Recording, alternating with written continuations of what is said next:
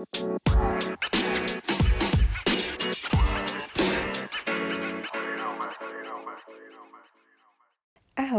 vítam vás pri ďalšej časti môjho podcastu.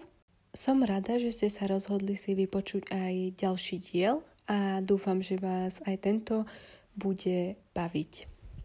V tomto dieli sa budeme venovať ako inak skincare, ale bude to trošičku iné, pretože sa budeme venovať tmavším odtieňom pleti. Takže ak patríte do tejto skupiny, myslím si, že si v tomto dieli nájdete to svoje. Skincare svet stále nie je tam, kde by mal byť, ak sa rozprávame o tmavších odtieňoch pleti. V časopisoch alebo na obaloch produktov ešte stále nie je tak veľa ľudí s tmavším odtieňom pleti, ako by malo byť. Rady, ktoré sa týkajú skincare, sa väčšinou dajú aplikovať aj na tmavšie odtiene pleti, ale medzi svetlejšou a tmavšou pleťou je zo pár významných rozdielov, na ktoré by sa nemalo zabúdať, keď sa jedná o starostlivosť o naše telo. Poďme si teda tieto rozdiely vymenovať. Zjavným rozdielom je rozptýlovanie melanínu v tmavších odtieňoch kože. Tmavšia pleť má viac melanocitov, produkujúcich melanín, ktoré dávajú pleti jej farbu.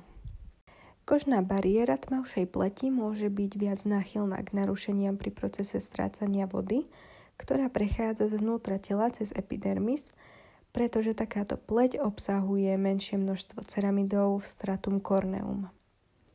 Preto sa môže zdať pleť drsná a suchá. Ak máte tmavší oteň pleti a vyberáte si hydratačný krém, pozerajte sa po nejakých, ktoré majú na sebe označenia ako Barrier Repair, teda oprava kožnej bariéry, alebo Ceramid Cream, teda krém obsahujúci ceramidy. Môžem veľmi odporúčiť značku CeraVe, ak taký hľadáte. Aj keď melanín ponúka ochranu pred UV lúčmi, tmavšia pleť má prirodzené SPF asi okolo 13,3 v porovnaní so svetlejšou pleťou, ktorá má 3,4. Toto ale neznamená, že ak máte tmavšiu pleť, nemusíte nosiť SPF. Práve naopak, musíte.